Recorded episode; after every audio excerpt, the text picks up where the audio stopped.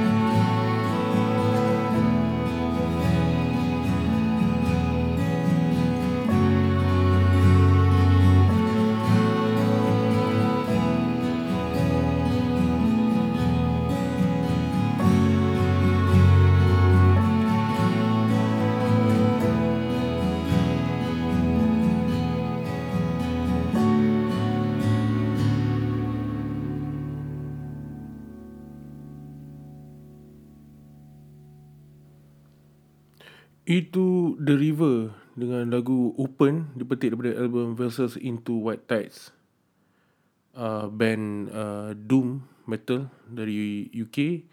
Tapi saya cuma mainkan lagu akustiknya sebab itu macam catchy gila kot. Okay, kita sambung kita punya perbincangan pasal support lokal tadi. Tadi kita dah cakap daripada perspektif peminat lah. Ini sekarang ni kita akan explore dari segi band pula. Sebenarnya beban support lokal ni sama berat tergalas pada bahu band juga. Untuk band atau artis, first thing first, you gotta treat music and the whole band thing as a business. Ya, memang kalau main music kau memang kena ada bakat, tapi kenalah ada business sense. Dia sama lah macam kau jual nasi lemak tepi jalan. Main band pun sama, kena employ strategi. Okay, contohnya band anda dah tahu konsep dan style, jadi yang seterusnya kena datang mestilah image dan estetik. Benda ni kena consistently you carry on stage, social media dan juga di promotional material. Kira macam kalau kau band death metal, dekat on stage berdarah-darah, mesti kat promo kau kena ada darah, and then dekat lagu pun, kat artwork apa semua ada darah lah. So orang tahu, oh band ni dia main macam ni, dia cerita pasal gore, so dia akan ada darah. Dekat you punya promo pack ada darah, dekat you punya artwork ada darah, on stage pun ada darah. Itu bad example lah, but I think korang faham kot. Okay, lepas tu main band ni korang kena project lah apa goals korang sebagai band. Kena fikir macam mana nak generate duit untuk recording, promotion dan macam-macam. Jadi macam mana kau nak generate income melalui apa? Melalui show. Malaysia ni punya show bayaran okey ke? I don't know. Adakah kau akan generate melalui jualan merch? Adakah kau akan jual t-shirt? Adakah anda akan jual patch, poster, mug? Lepas tu macam mana kalau nak market band tu? Lepas tu fikir pula apa pula format releases band. Zaman sekarang orang dah tak berapa nak beli physical copy. Orang suka digital je. Itu pun digital belum tentu orang beli kan. Ada pula masalah cetak rompak. Apa pula medium band anda nak letak muzik ni? Nak buat streaming ke? Ke nak buat online purchase macam Bandcamp? Lepas tu fikir pula macam mana promosi? Social media saja ke? Ke nak reach out kat media atau blog? Lepas tu band ni nak gerak sendiri ke nak under label? Begitulah.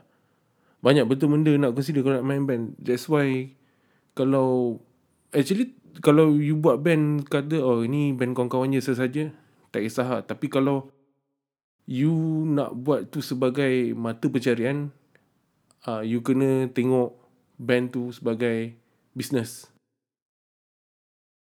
Bila saya cakap ni mungkin akan ada yang naik marah, oh you melacukan muzik dan seni. I mean whatever. Sebab tu ramai artis dan ramai orang seni mati miskin. But realitinya kalau nak buat duit melalui band atau muzik, you kena fikir dari segi bisnes. Okay, kita ke lagu kedua. Untuk episod kali ni kita main lagu yang menyentuh hati, yang macam jiwang sikit lah. Okay, lagu kedua ni adalah daripada band Finland. Saya tak tahu macam nak sebut dia, Alase, dengan lagu bertajuk Binary Stars daripada album bertajuk Vastus. So Alase ni, Alase, adalah merupakan atmospheric metal band daripada Finland. So dekat promo ni dia cakap dia punya muzik ni adalah campuran pelbagai genre, tapi dia punya fokus utamanya adalah melodi dan atmosphere lah. So kita boleh expect ada elemen post-rock sikit, progresif ke, macam doom sikit ke apa, Katatonia yang new, Swallow the Sun. Selalunya band Finland ni dia macam kuntum sikit lah, macam jiwa-jiwa sikit lah. Inilah adalah salah satunya track yang berbahasa Inggeris, yang lain semuanya dalam bahasa Finland. Okay, kita chill kejap, kita dengar Alase, Binary Stars.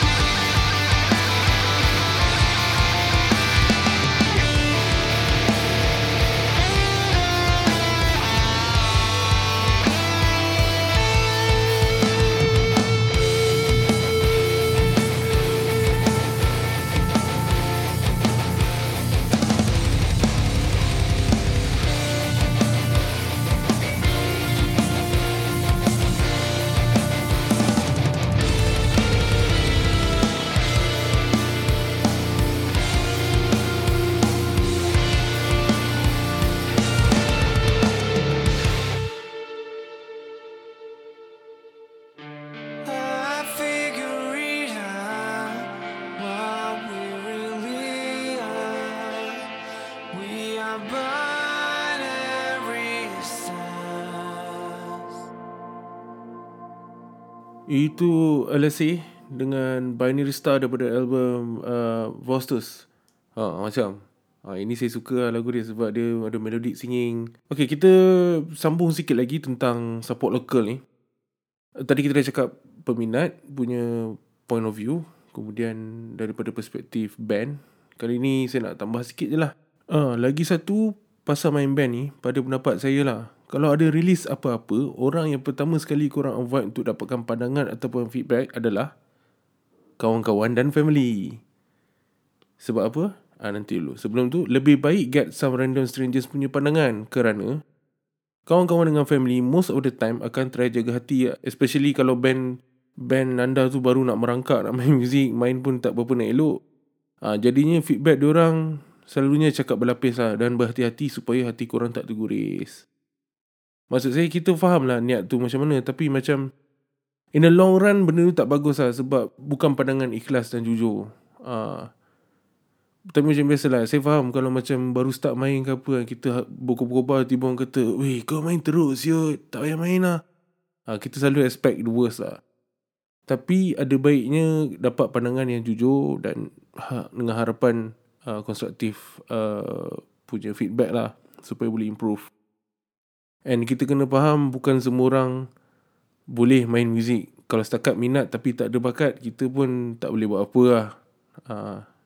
Tapi ini hanyalah pandangan untuk orang yang nak buat main band ni sebagai mata pencarian lah. Kalau takat suka-suka, by all means just go ahead and play lah. Okay, kita dah nak sampai ke penghujung episod. Saya masih ada satu lagi lagu untuk dimainkan sebelum saya berundur diri. Okay, yang ini adalah daripada artis Malaysia. Jangan ingat kita orang tak main lagu artis atau band Malaysia. Korang yang band-band Malaysia, artis solo ke apa ke, just send us email and we can work it out. Kita boleh feature dalam episod akan datang.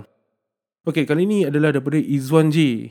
Okay, sebelum tu saya baca sikit dia punya profile lah. Okay, Izwan adalah singer-songwriter yang sekadar pada dia hanya nak tulis lagu yang bagus, yang buat orang rasa feel alive. So, Izwan J ni dia selalu main dekat KL Open Mic kat sekitar Kuala Lumpur lah.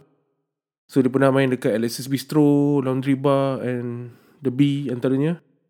So, dia baru saja rilis album pertamanya yang bertajuk She.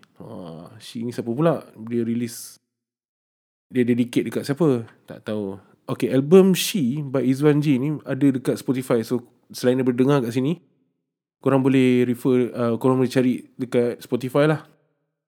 So, album ni dia release pada bulan 12, baru lagi. Okay, so ini album ni adalah, harapnya adalah beginning kepada permulaan kepada perjalanan muziknya.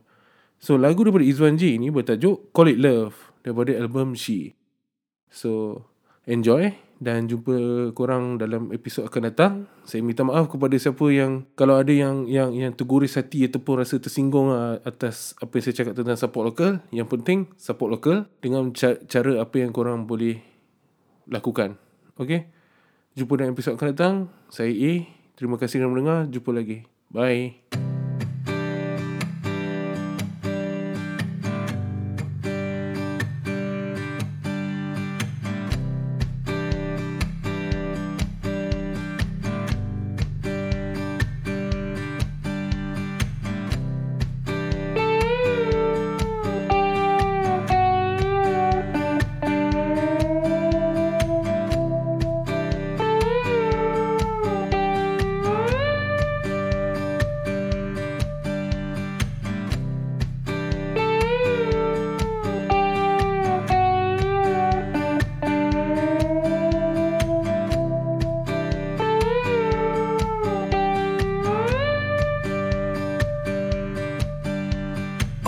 This energy that goes to waste, fighting and fussing over nothing at all.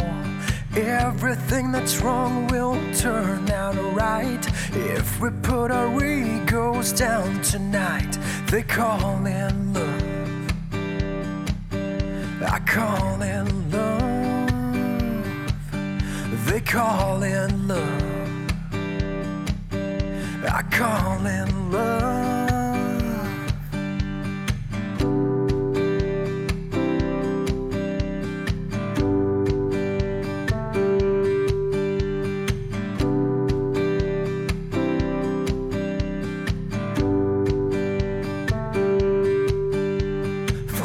Scars and wounds are slowly showing as we go along on this journey. Still, what I see is just beautiful. When it comes to you, I am a fool. They call it love. I call it love. They call it love. I call it love.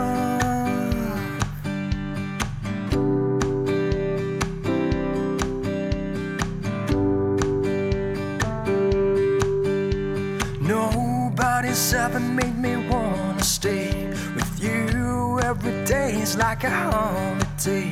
The more I know you, the more I see. Honey, I need you always with me. They call it love. I call it love. They call it love. I call it love. I can't help but ask myself, how did I get so lucky? I guess you never know when stars will fall.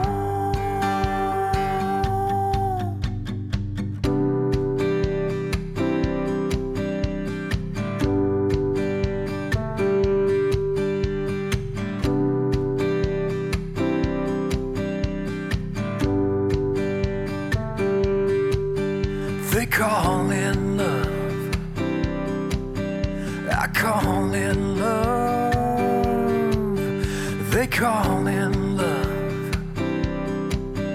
I call it love. They call it love. You call it love. We call it love.